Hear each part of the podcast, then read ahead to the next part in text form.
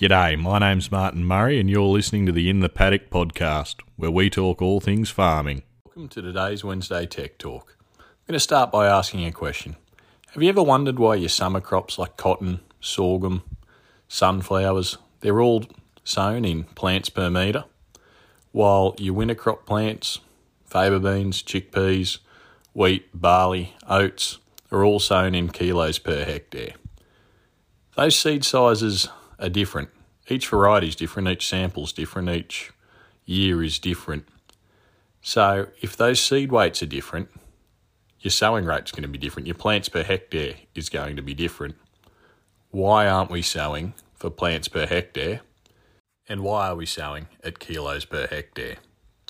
Well, I guess that's fairly obvious and makes sense. It's just the easiest and best way to calibrate your planter. So, shouldn't we be adjusting that sowing rate to suit the seed weight so we've got a uniform plant population. In my previous job, we did a lot of trial work at comparing different varieties wheat, barley, sorghum, whatever. And to make sure that we we're comparing apples with apples and all the plots had the same amount of plants per metre, we used to calibrate our sowing rate to the seed sample that we'd gotten. And depending on the seed size and obviously the seed weight, that sowing rate could vary in hectare terms by up to 40 to 50 kilos per hectare. There were considerable swings, particularly when you're using a lot of seeds targeting a high population under irrigation. So, where do you start? Well, first you've got to work out what your target plant population is. And that's going to vary depending where you are, whether you're irrigated or dry land, and how much rainfall you're going to get. If I'm out west near Walgett, I might only be chasing 50 to 70 plants per metre. Whereas if I'm on the Liverpool plains, higher rainfall, softer climate, I might be chasing that 120 plants per metre. If I've got irrigation, I could be chasing up to 200 plants per metre because I'm trying to get as many tillers as possible and water's not a limiting factor. Next, you've got to work out your 1000 grain weight. So, what you're going to need to do is grab a sample of the grain you're using for sowing, preferably treated, but at least graded, so you're not getting any of that trash and that sort of thing in there that may mess with your numbers.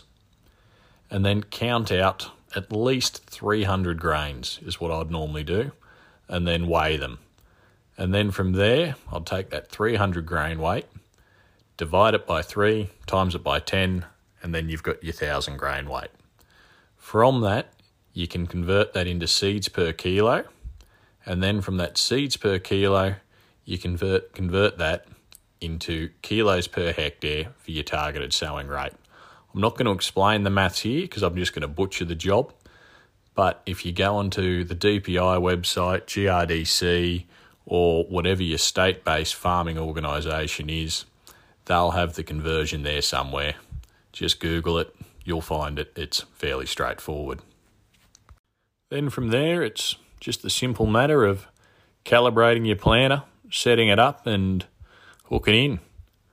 The other thing I should have mentioned but didn't is when you do that 300 grain weight, normally I'd do a germ test then just to test the viability of that seed.